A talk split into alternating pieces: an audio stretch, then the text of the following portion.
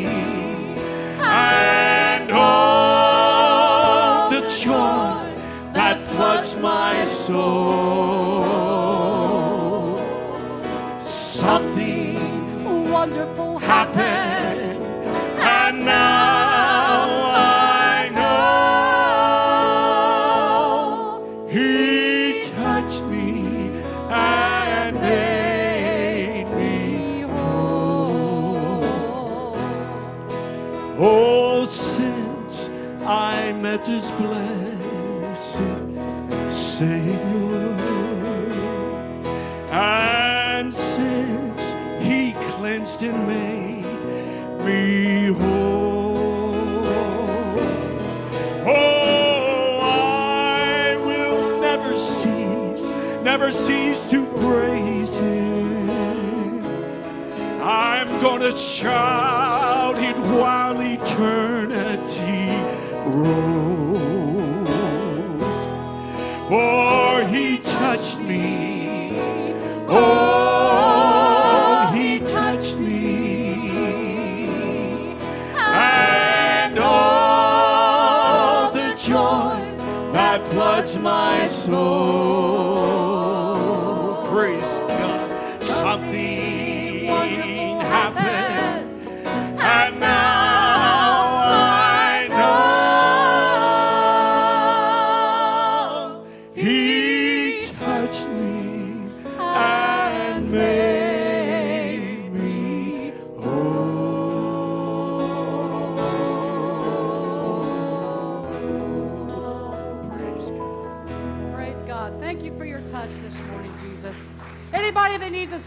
Morning, raise your hand up to heaven as we pray. Father, as we raise our hands before you, that recognizes that we need a touch from you today, God. Lord, we ask you to reach back this morning with your precious Holy Spirit.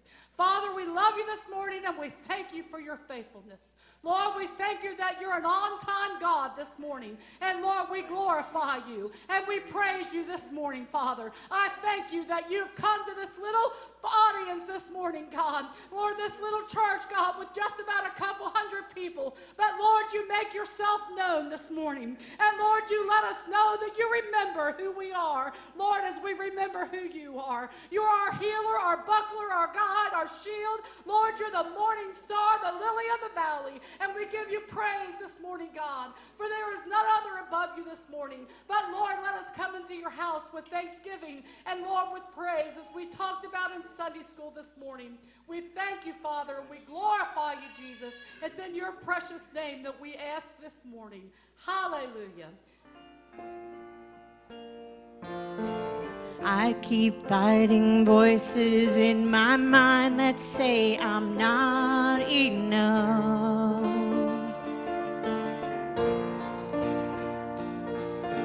Every single lie that tells me I will never measure up.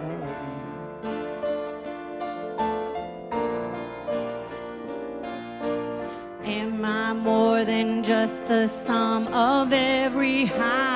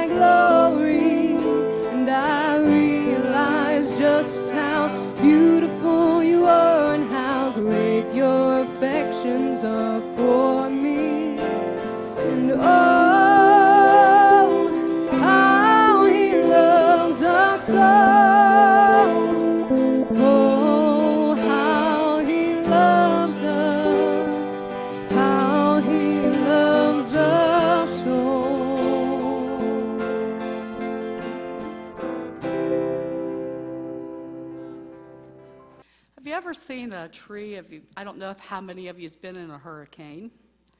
We were in Hurricane Charley, and the trees, the palm trees there, are built to where when the wind blows, they can go almost over and touch the ground, and they come right back up.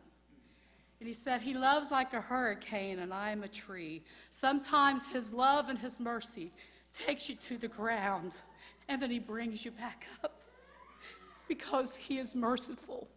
And He builds us to serve Him. And if you're not serving Him this morning, get into the battle, get into the army of the Lord this morning. Join the ranks because He's worthy today.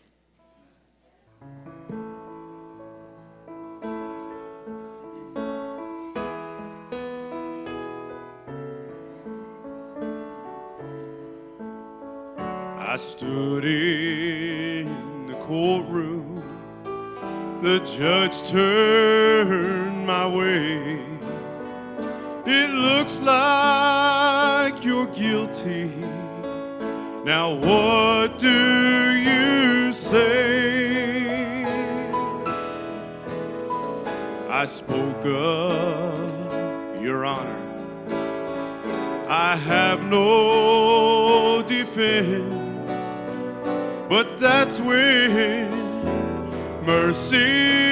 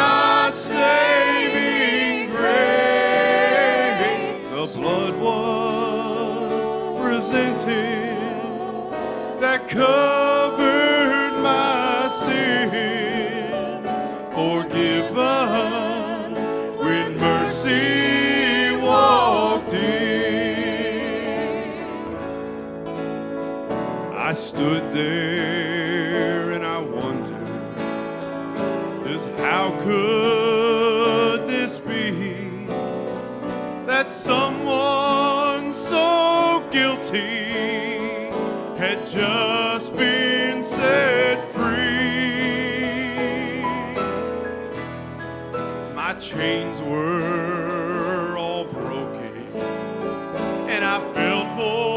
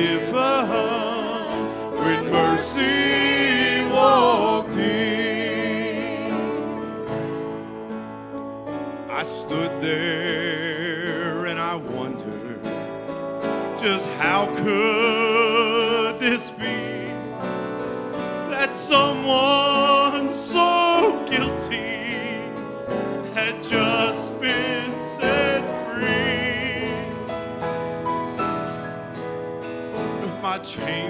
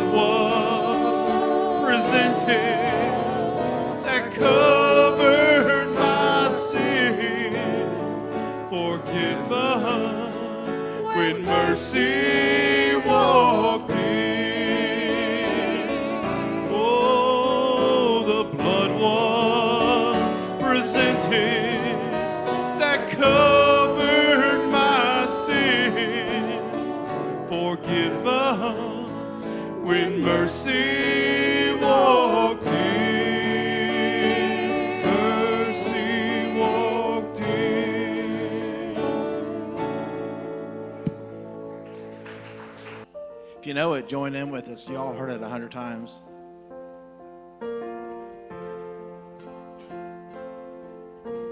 Broken from the journey, beaten from the struggles, straining to see his hand at work in me. In the middle of confusion, doubts and delusions. I wonder, is God really listening? But when He speaks, I know His voice. When He speaks, my soul does rejoice. When He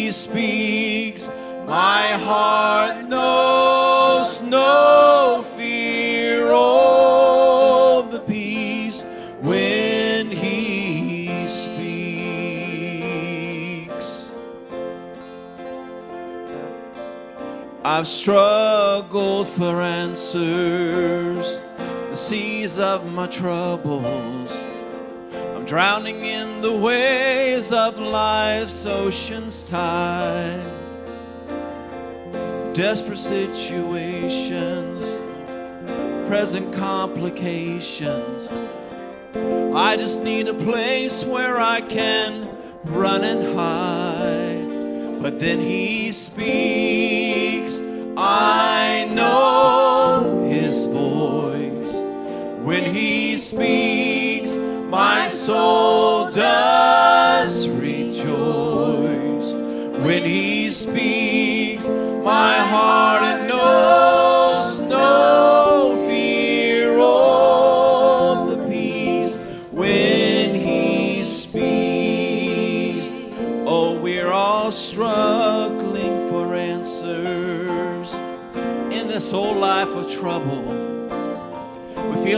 we're drowning in the waves of life's ocean's tide. Desperate situations, crazy, messed up complications. I just need a place where I can just run and hide. But when he speaks, I know his voice. When he speaks, my soul does rejoice. When he speaks,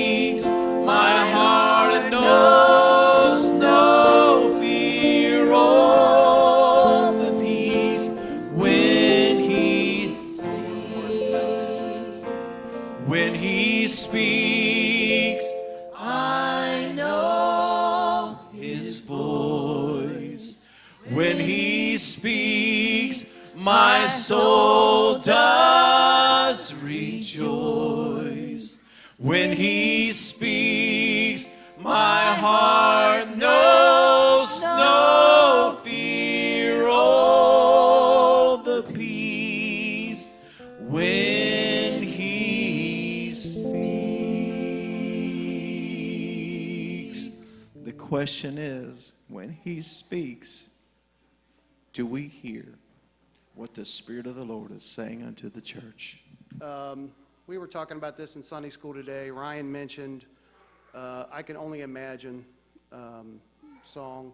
And he was talking about how he could only imagine. And I was listening to a podcast uh, a couple weeks ago, and Skylar sang I Could Only Imagine. And I was sitting in my car listening to it and just crying because I remember when that song first came out. And I wasn't a Christian then, and I don't remember what year that song came out, but I don't know if you guys have a dad or a parent that when you guys switch cars, I borrowed his truck one day, and then when I got back in my car, it was tuned to the Christian station.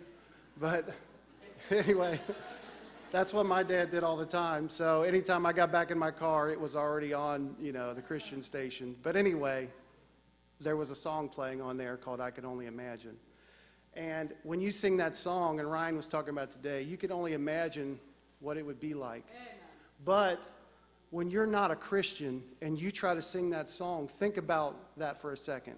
That's it. That's the best it gets. All you can do is just imagine about it. That, that, it's the most sad song in the world if you're not a Christian and you're trying to sing that song. And it really hits home for me when I think about that song. And that reminded me of that a couple weeks ago. And if you're not a Christian here today, I dare you to listen to that song and try to sing that song. In fact, I'm, going to step it up a notch and double dog dare you to, to listen to that song and try to sing that song if you're not a Christian because it's hard. It's really hard to sing that song. I'm honored to be up here and thank you. Thank everybody. Crossing the calm sea with Jesus. The disciples were getting concerned.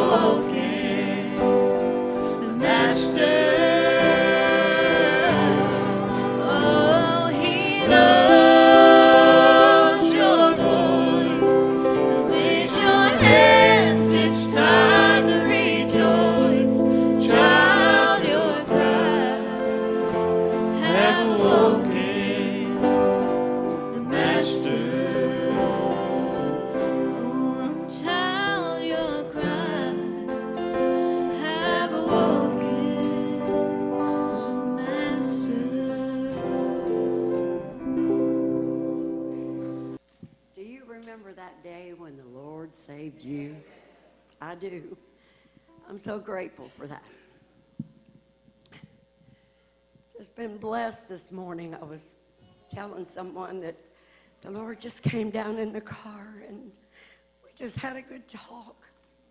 Isn't it wonderful? His presence is greater than anything in this whole world. And to know that you have that personal relationship with Him, the one who loves you so much and died for you. And I thought about how, how He suffered. And, you know, I was thinking, um, how long has it been? And I kind of got the figures going. And 56 years, when I was 21 years old, I gave my heart to Jesus. And um, it's been a rough road, but it's been the best road that you could ever travel. If you don't know him, try him today. He sticks closer than a brother. He'll be there no matter what comes or goes. And I just want to thank him and praise him for the years that he's brought me through and helped me to stand till this day.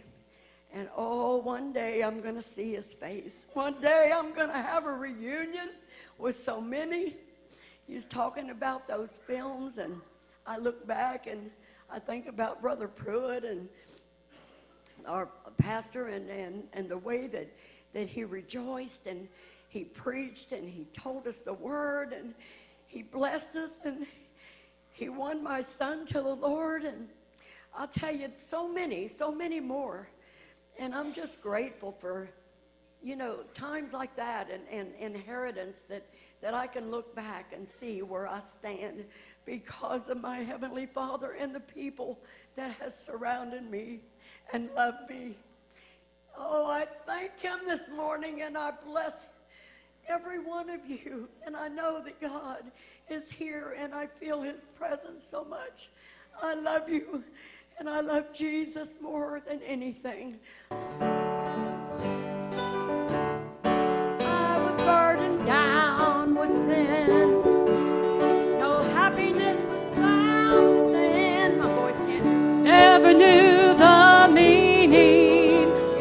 joy down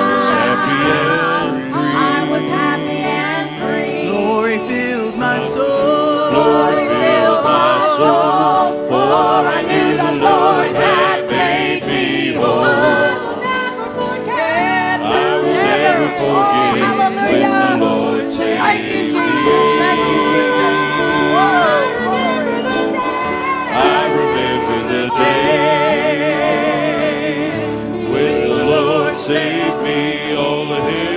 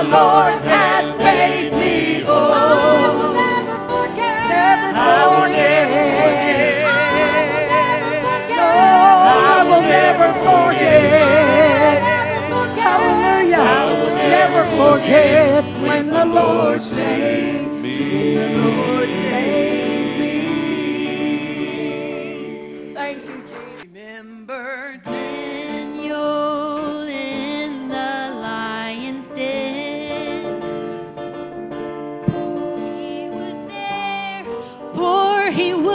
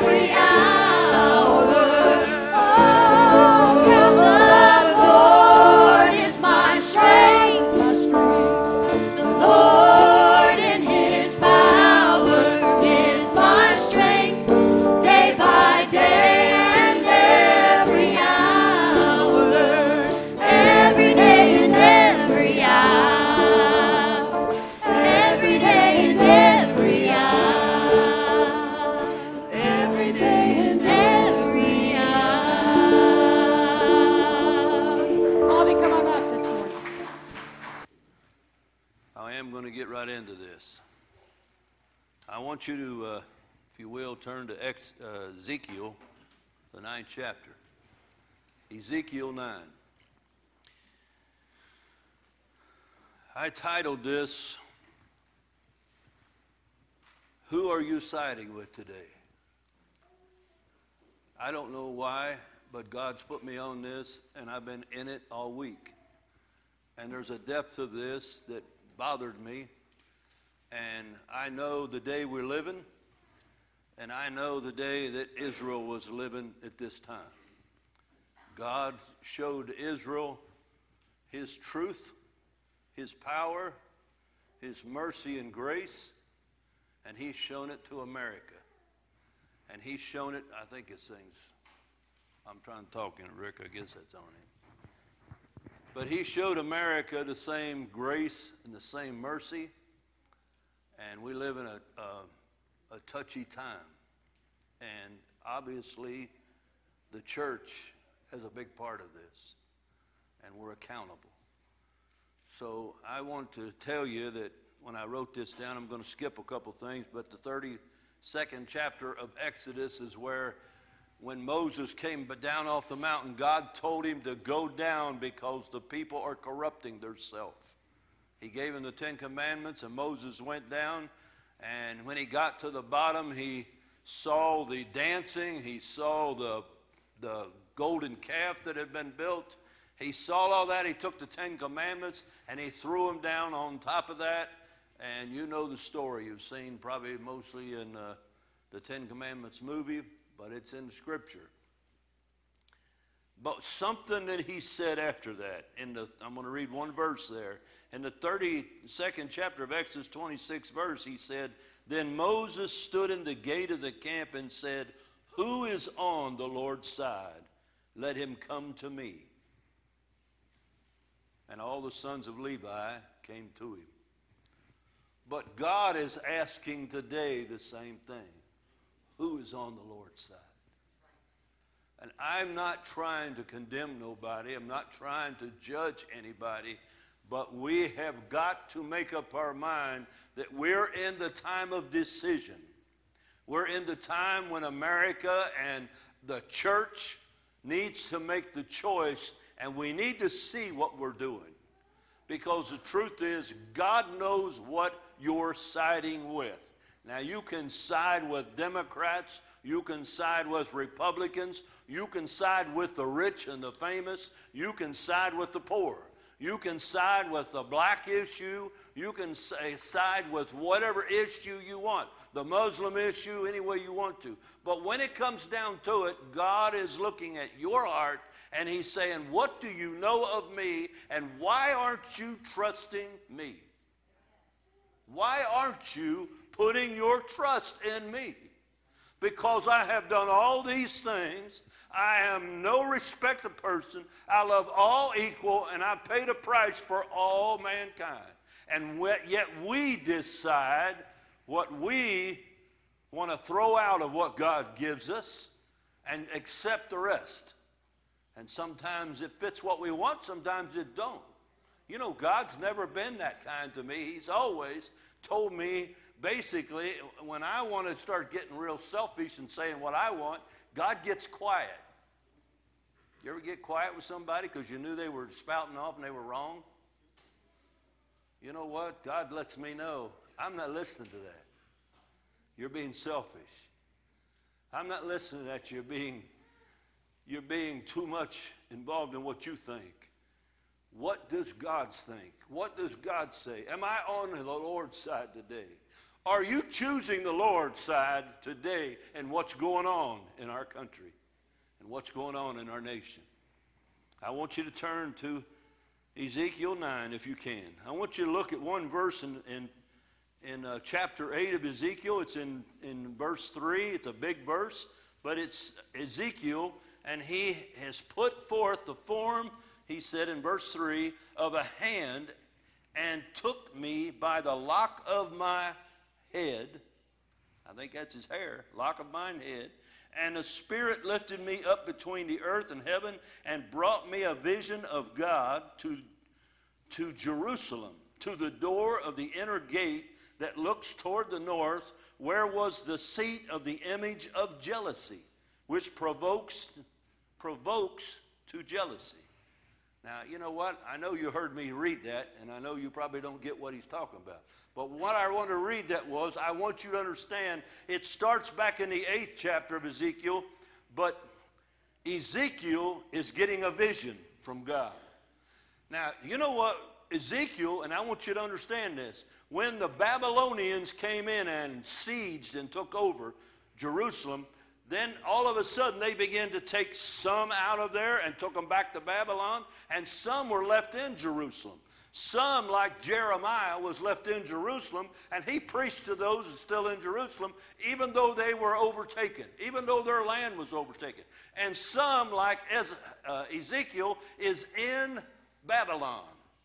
But yet God reaches over to Ezekiel, picks him up by the head of the hair and in this vision, and he shows him the door that enters the temple, that enters the house of the Lord in Jerusalem. Why is he doing this? Listen to me. God's going to do pretty much the same thing someday. But God's fixing to do something. And I want to tell you something. They may have been in bondage, but their problems wasn't over yet. We may have a, a, a COVID going on here, but can I tell you, our problem isn't over yet. You may have a cure for the, for the problem of the, of the COVID, but I'll tell you right now, our problem's not over yet. Why? Because until we repent before Him, our problems are going to keep right on coming. Excuse me, but that's exactly what was going on with Israel. Israel had been warned, warned, and warned because God loves them. He's a, he sent prophet after prophet after prophet, and what did they do? They didn't believe they'd go into bondage. But how many knows they went into bondage? And they believed while they're sitting in, in bondage in Babylon, oh, this is just going to be temporarily. We're God's people. He's going to take them right out of the way. Babylon's going to get knocked down, and we're going right back to our city. Let me tell you something. You can think what you want about what America can do, but listen to what I'm telling you. Until we get on God's side, we're in trouble.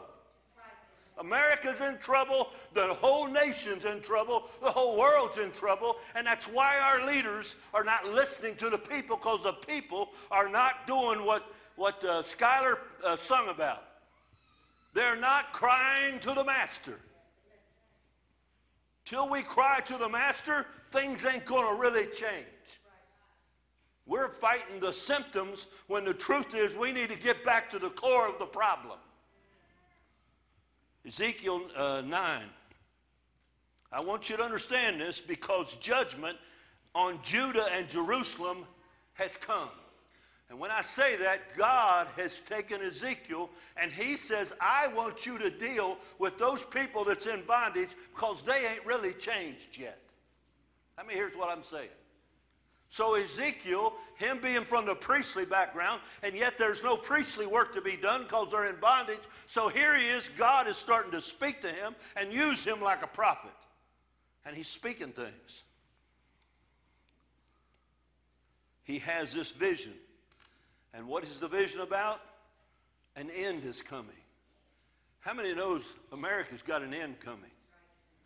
I'm not talking about uh, erasing the fact that this country is called America. I'm talking about this, this life of thinking we're okay without God. Let me tell you something God's bringing it to an end. And He's going to decide who is on the Lord's side. Hear what I'm telling you today because I promise you this is not what I would come up with, but this is what God has come up with. God has shown this. I read this story and I kept thinking to myself, God, there's too much to read. There's too much going on. God, you have loved them so much for so long. And yet they keep turning. Yet they kept turning. What was they turning to? They were turning to idol worshiping. You know why he read that about the jealousy? Because God is a jealous God. How many hears that? You might as well get it out, get it out of your. You can claim God's bias if any way you want to, but you'll never prove it. Because, but God has said it Himself. I am a jealous God. Let me tell you something. You tell your children, your children look a little bit like you. They got a lot of your traits, probably. And if somebody else comes up and said, Yeah, I made that boy look like that. I, I patted his head, I, I, I fixed his hair, I, done, I made him look cool. I made him look good.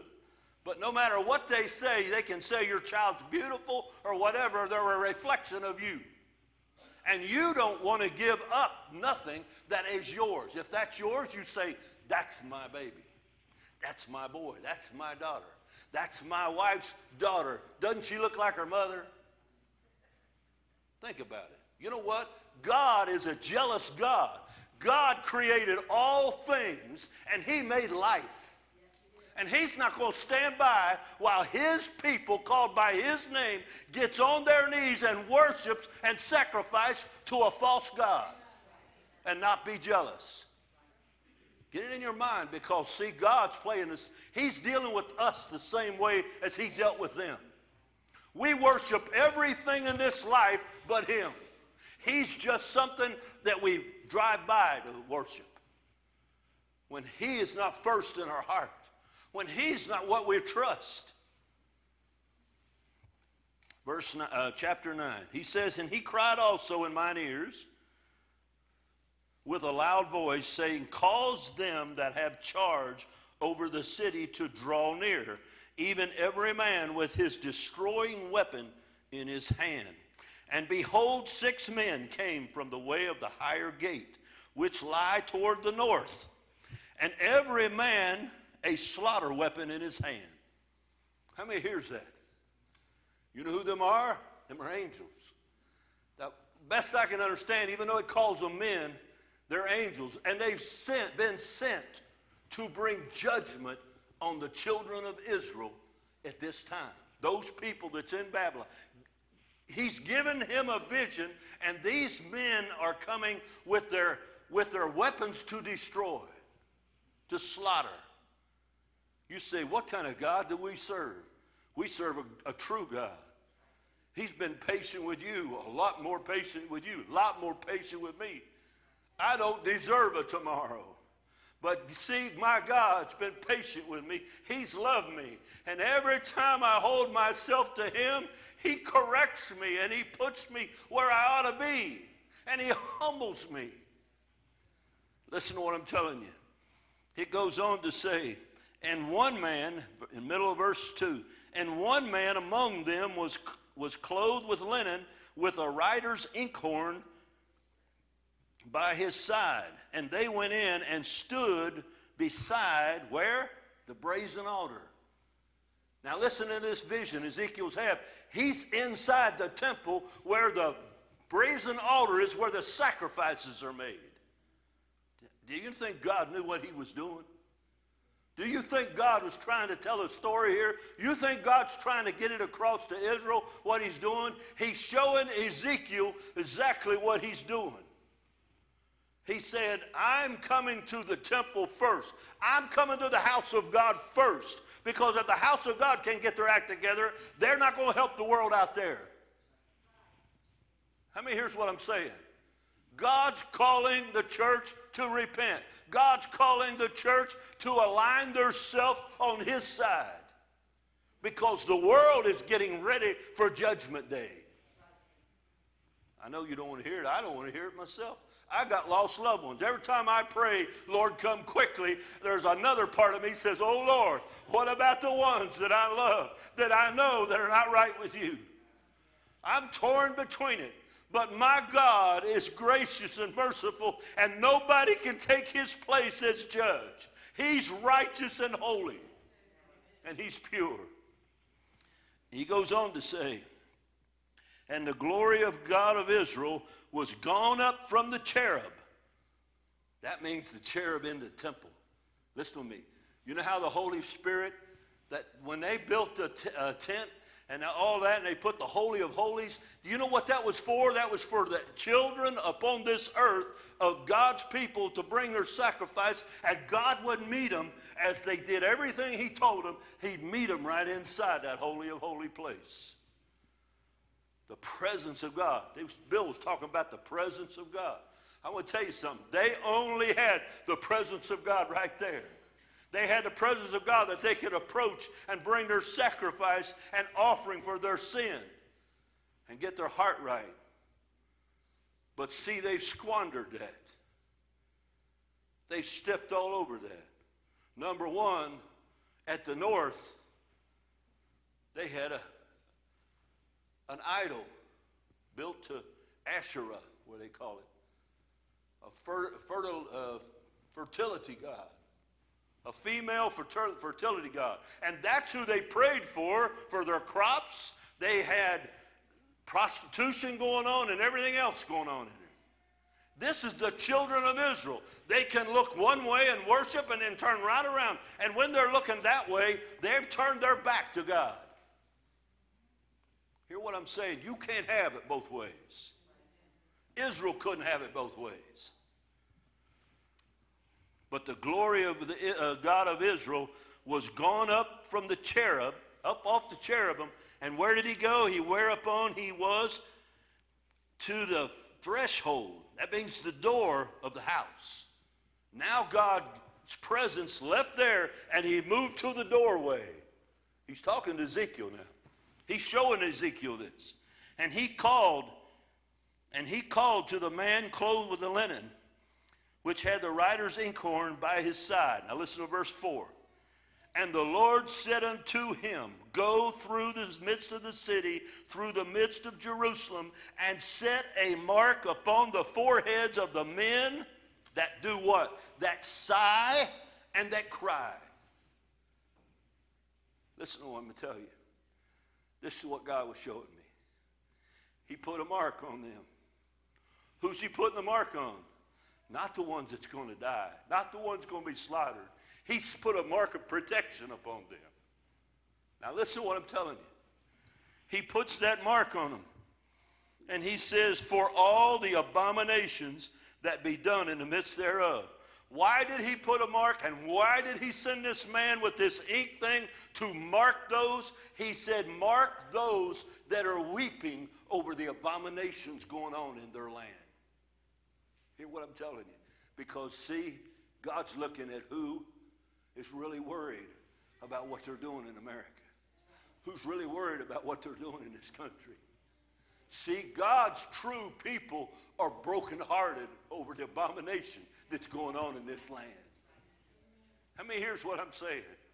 If you truly love God, you know that God's heart's broke for all that He's done in this country and in this whole world, for what He has done by giving up His Son to lay down His life and pay a price, and yet we don't want that no more. It's old fashioned. We just want the surface of it. We don't want a relationship with our Heavenly Father. He made provision that we could come to Him. He's fixed it our, that we can be pure and holy. And I know when Bill said that, and others have said, when I came to Jesus, I remember the day when the Lord saved me. My heart was broken. Why was it broken? Because I was a sinner and I was lost. And when I was broken, guess what? The power of God come and He forgave me and He put a spirit inside of me and He made me know I was forgiven. I mean, here's what I'm saying. Now, if you got that in you, let me tell you something. That wasn't just for that day, that was for your life. You got to have life in Him. It ain't changed, it ain't going to get no better. He gave His best for you and I.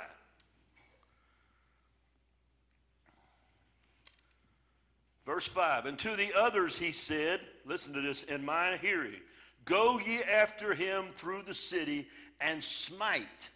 Let not your eye spare, neither have ye pity. He sent to the other six men. Guess what he sent them to do? Go and start slaying the people. Those that's not weeping over the abominations in the land, go because judgment has come to Israel. They're sitting here waiting for their chance to get back to doing what they wanted to do, and they still haven't repented. Guess what? America's sitting wanting the doors to open to all the stores, the doors to open to everything, and all we want to do is get back to what we were doing. And God says, I'm trying to get a hold of you. I'm trying to tell you the judgment's coming. I know you don't want to hear this. I don't want to hear it either, but it's the truth. It's coming. I don't know if it'll be tomorrow. I don't know if it'll be next week. But the church is going to be raptured out of here, and he's coming for those looking for him.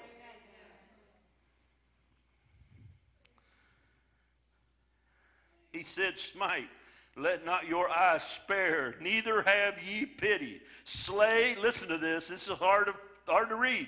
Slay utter old and young, both maids and little children, and women but come not near any man upon whom is the mark, and begin at my sanctuary.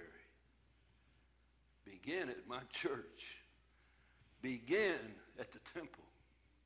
Because it was the people in the temple that allowed that to go on. They knew God's word, they knew what God's law said, they knew God's way. But what were they doing? Let's compromise. Let's go ahead and put up this Asherah. Let's go ahead and worship her and look to her for other things. You know what? You can't set a computer next to God and rely on the computer. You need to trust God. You can't put enough money in the bank to allow yourself to say, I ain't worried about what God's doing. I got money in the bank. Look out. I ain't seen nobody yet go. I never seen no money in the caskets. I haven't seen no money packed up. Have you, Bill? I never saw that before. I'm tell you right now, they ain't taking nothing with them. They used to bury the Egyptian gods or Egyptian uh, pharaohs. They buried them with a lot of their people and a lot of their things in a big tomb. And I tell you right now, I'll be dead. I don't want none of that stuff. I'm going to a better place. I want something new. I'm going to have a new body. And that old stuff ain't going to work. Praise God. He goes on to say, Then they began at the Ancient of Men, which were before the house, and he said unto them, Defile the house, and fill the courts with the slain. Go ye forth, and they went forth and slew in the city. Now, listen to me, that's, that's a very hard thing to read that our God would take his own people, listen, his own people. They thought they was okay. They thought God's on our side. We ain't got nothing to worry. How many knows they were not on God's side? And he'd been warning them and warning. Isaiah, Jeremiah, and Ezekiel, and a lot of the minor prophets have been warning and warning and warning. Get your heart right with God. Repent. But did they do it? No. Is America searching and seeking and weeping for the abomination that's going on in our land? No. But we, God's people, that have the Spirit of God, we should be weeping for what's going on. Because that's not the Spirit of Christ. That's not the Spirit of God that's going on in this country. We know the Spirit of God, and we know that's not of it.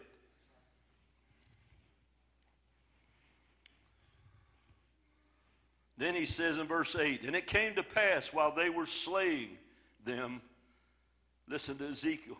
He says, And I was left, that I fell upon my face and cried, and said, Oh Lord God, wilt thou destroy all the residue of Israel in thy pouring out of the fury upon Jerusalem? You think, you think Ezekiel was having a good time? It broke his heart. He thought God's going to destroy all of Israel.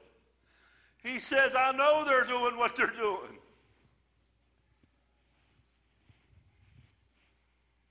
Ezekiel cried out for him. But in verse 9, then said he unto me, he's talking about the Lord, he said, The iniquity of the house of Israel and Judah is exceeding great. The land is full of blood, and the city full of perverseness. For they say the Lord hath forsaken the earth, and the Lord sees not. That sounds about the way the world's living today, don't it? Sounds just about like it. Land's full of blood. There's killings every day, and they don't even want to. They don't. Instead, let's get rid of the police. Let's not get rid of the killers. Let's get rid of the police. And the city's full of perverseness. And I don't care what city you go to, they're in trouble. Take a ride on a Friday or Saturday night down to Cincinnati and drive through the streets where the bars are, and you'll find out it ain't nothing but a party place. And they're doing everything they can to open the door for more. Our mind is not on what God is doing. Our mind's not worried about what God's doing. But God's been warning and warning and warning and warning. Listen.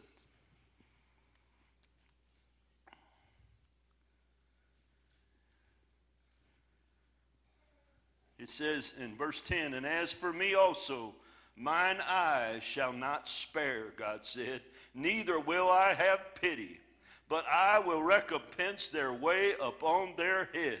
And behold, the man clothed with linen, with the inkhorn by his side, reported the matter, saying, I have done as thou hast commanded me. That's the whole chapter of chapter 9. But I'm going to tell you something God was serious, wasn't he? God spoke it. He sent them to do a job. He sent them, first, He sends one. He stopped it. He stopped the judgment to send that one ahead to mark those that were weeping and crying over the abominations in the land. Hear what I'm telling you. Ezekiel was watching what was going on. And all of a sudden he realized, I'm left. Lord, are you going to destroy everybody? And he began to cry. In the 119th Psalm, the 136th verse, listen to these words Rivers of waters run down my eyes because they keep not thy law. I don't know who wrote this. This is the 119th Psalm. It didn't say David wrote it, but listen to me. He's saying the weeping, he's weeping and crying because they're not keeping God's law. He wept and cried. And Paul wrote this in 2 Corinthians 12 21. And lest when I come again, talking to the Corinthians, my God will humble me among you, and that I shall bewail.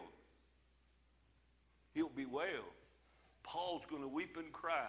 Why? Many which have sinned already and have not repented of their uncleanness, the fornications, and the lasciviousness which they have committed. Uncleanness means they defile the defilement of moral and religious character. Fornication is sexual relations uh, outside of marriage. And lasciviousness is unbridled lust. And I hate to tell you, but we got it going on in our whole country. It's even worked into the church. Not your judge. I'm telling you, Paul was saying, when I come to you, and there's those that are sinned and they won't repent. Paul says, I'm going to bewail, I'm going to weep, I'm going to cry out. Why? Because Paul loved that church. Marie, we just went through, Maria, we just went through all that. I don't see Maria. There you are. We just went through that in our Bible study. And you know what? All of the Corinthians, Paul poured his heart out. He gave them everything. They had problems, but Paul was trying to work with them because he loved them. And here's one of the last things he says to them. He said, If I come, I'll be well if you haven't repented. In Revelation 7, I'm almost done. Becky, come on back up. Revelation 7, he says, And I saw another angel, verse 2, ascending from the east, having the seal of the living God. And he cried with a loud voice to the four angels to whom it was given to hurt the earth and the sea. This is judgment. This is the seventh chapter of Revelation. Judgment is being poured out. The Lamb of God was worthy to take the book, take the scroll out of the Father's hand, and open the seals. Why? Because judgment's coming upon the land. That's coming in the future. And he says here, he sent another angel and cried with a loud voice to the four angels to whom it was given to hurt the earth, saying, Hurt not the earth, neither the sea nor the trees, till we have sealed the servants of our God in the foreheads. And I heard the number of them which were sealed, and there was sealed a hundred and forty and four thousands, all the tribes of the children of Israel. Now, you know what? You may not understand this, but I want you to understand one thing we have been talking, and it's been coming out all over, that the mark of the beast, people's worried about the mark of the beast. I ain't worried about what the mark of the beast is doing. I want the mark of my Heavenly Father on me. Oh, God, seal us, Lord. Seal. Us. Well, see, I believe we are sealed. Listen to me. We're sealed. How are we sealed? We're sealed by the Spirit of God. One. Now, I want you to hear this in Ephesians 1 12, he says that we should be the praise and glory who first trusted in Christ and whom you also trusted after that you heard the words of truth, the gospel of your salvation, in whom also after that you believed, you were sealed with the Holy Spirit of promise. Praise God. See, you're sitting here today, and if you know Christ, you have that Spirit. And when the Spirit of God moves into the place and starts moving from place to place, guess what? You feel it. When they start singing a song and it strikes the heart, the Spirit of God inside of you says, Put your hands up and praise Him for what He is doing. I praise Him that He would love us enough to say, Come and repent. If you don't know me, come and repent. Because there is not going to be another gospel come. There's not going to be another day. Your day is today, whether you like it or not. It's there. I was 13 years old when I seen my day.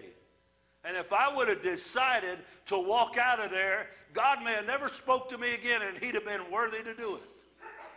I ain't nobody, but God gave me an opportunity that day. And I fell on my face and I wept.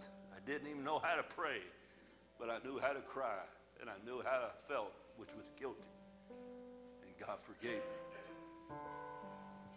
2 Corinthians 1:20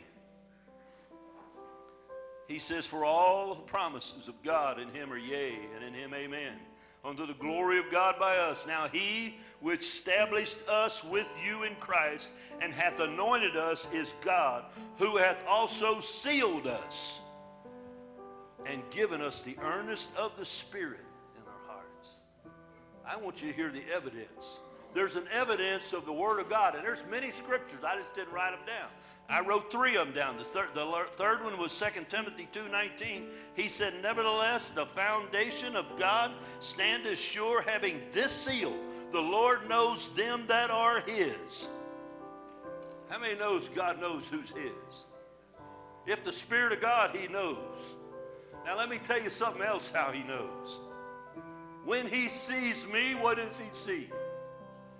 He sees the blood. See, when you come to Jesus and you ask him to forgive you, guess the way, only way he can forgive you? through the blood of Jesus Christ. Because Jesus gave his life for your sins and mine. And as we repent, the presence of God comes down. And he fills your heart. And he lets you know you're forgiven. And you're a new man in Christ Jesus. And in the spirit of truth that's inside of you. He moves in, makes himself at home inside of you. And from that time on, it's not about doing good things to make myself feel better.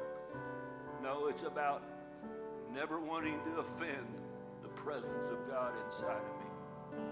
Oh God, don't let me. I used to I used to do things in Northside, running all over the place, getting in trouble, doing things, hiding from my parents.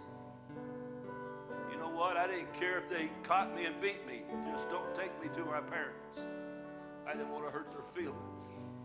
They were too good to me. I don't want to hurt my Heavenly Father's feelings. He's been too good to me. He's given me everything. He's given you everything. You may not understand some of the things that happen in your life, but can I tell you something? God knows exactly what He did in your life. And He knows how to bring you to the place where you surrender your all to Him.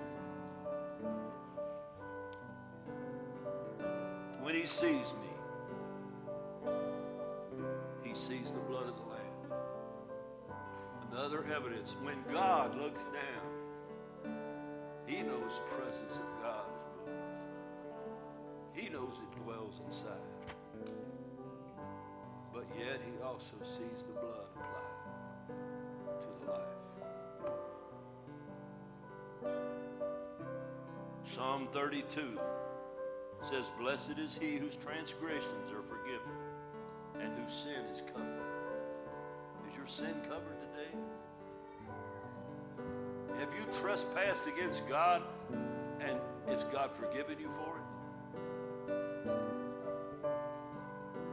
Romans 5 9, the last verse says, Much more then, being now justified by his blood, we shall be saved from wrath through him. I'm not worried about the wrath to come, Bill. It's not mine to worry with. See, I'm justified by the blood that he shed for me when I accept Jesus, I'm justified. Just almost as if I'd never sinned before. That's how pure that God looks down and says, He don't ring up my old sins. He says, I'm just if you had never sinned before. I forgive you and make you mine. I am protected from the wrath to come. Praise God. And you know what? God's wrath's coming. It's written down all through Scripture. Everybody stand if you will. Can you honestly say in your heart, I claim the blood? Have you claimed the blood of Jesus on your life? Lord, I come to you. I got nothing to offer you, but I claim your blood.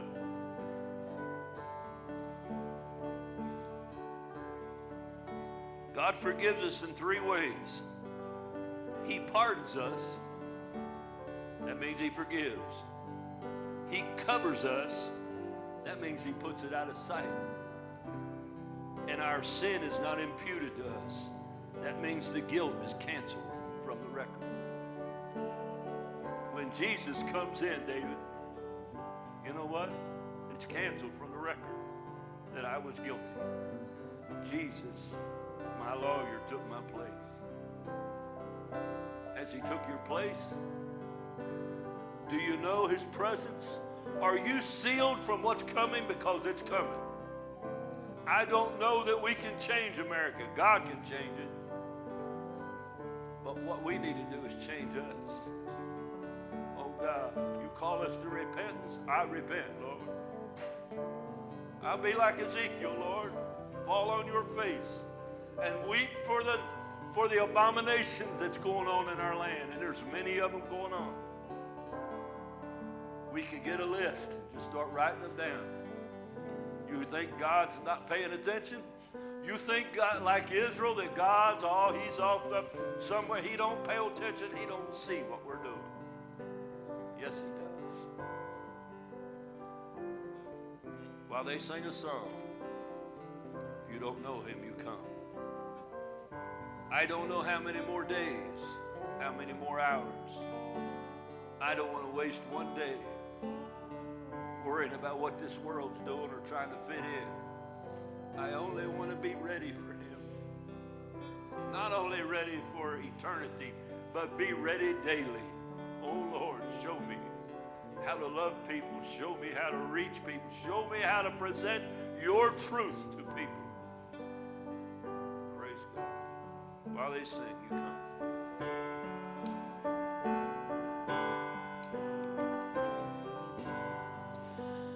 I can't walk upon the water, and I can't calm a raging sea. Oh, but I, I know a man who can,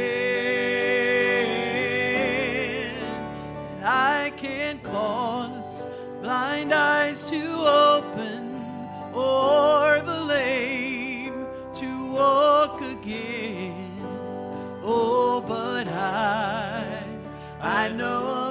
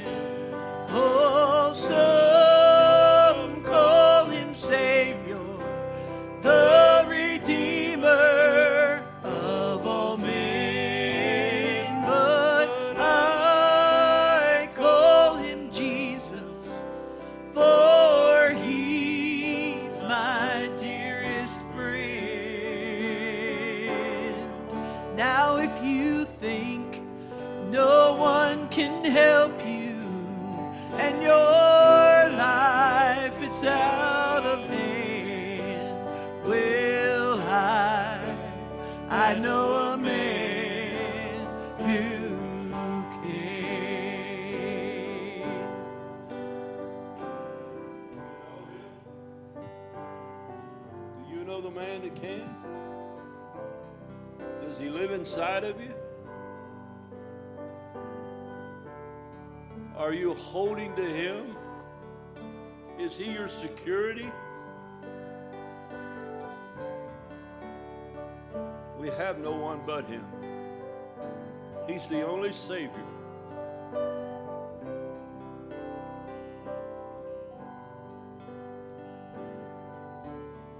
I think Ezekiel pouring his heart out. You know, Ezekiel was married. You know, the, the message was so serious to Israel because he spoke for many chapters before Jerusalem fell. But Ezekiel's wife died. God told him his wife would die, and that was the love of his heart, the apple of his eye. And he told him, he said, Don't you even grieve out in front of people. You get right back up and go tell them again and warn them again. You say, Well, that don't sound fair. God knows a desperate time. Can I tell you it's a desperate time? Can I tell you God's reaching out to people? Can I tell you we're going to look one day and the Spirit of God is going to be caught up. The people's going to be caught up. And you'll have a hard time finding people that are really seeking God or really looking for God. The day of grace is today. I don't know why this message came out this way, but it's what God wanted. From the youngest to the oldest, judgment was poured. And that only tells me from the youngest to the oldest, they knew what they were doing. They weren't walking with God. They wasn't siding on his side. They were doing what their world's doing today. Let's take this gospel and let's fix it up to where people can come from all different nations, come in here and bring their own God and worship anywhere they want to. Let me tell you something, other God's not going to put up with that idolatry. You can say we're America, we're a diverse country, you can say what you want. But I'll tell you, God will hear the cry of his people. Cry for the abomination that's going on. I'm not trying to save America, I'm trying to save the lost souls, the people that have strayed. They're getting in our country, leading our children the wrong way. And you know it. Where's the grieving? If God comes down to mark us with a mark, would he be looking at somebody that grieves or somebody just plays along with the rest of them? Are you grieving for what's happening today? I'm not trying to make you feel bad. I want you to cry out to God. See, I don't have a choice. I got lost loved ones, and I cry out for them every day. I cry out for Mark Keys every day. I cry out. I cry out that Nikki will be healed every day. I'm crying out for my sister Ruby. My sister Vicky's been sick. Sister Becky's been sick. I only know one place where the healer is. It's on my knees. It's not in the hospital. It's not in the computer. I don't care what they tell me the answer is in the computer. That doesn't do it. They're just words. I need the power of the presence of God. So do you. And God's going to pour out His presence. We've been praying for this revival. It's coming. We're praying for the power of God to fall. And I think He's trying to do a work in us. I thank you for being so patient. God loves us. Can't you feel His presence loving on you? It's not me. It's not this singers. It's not nobody. It's His presence. It's been testified about. It's been talked about. But it only takes you to open up your heart to it.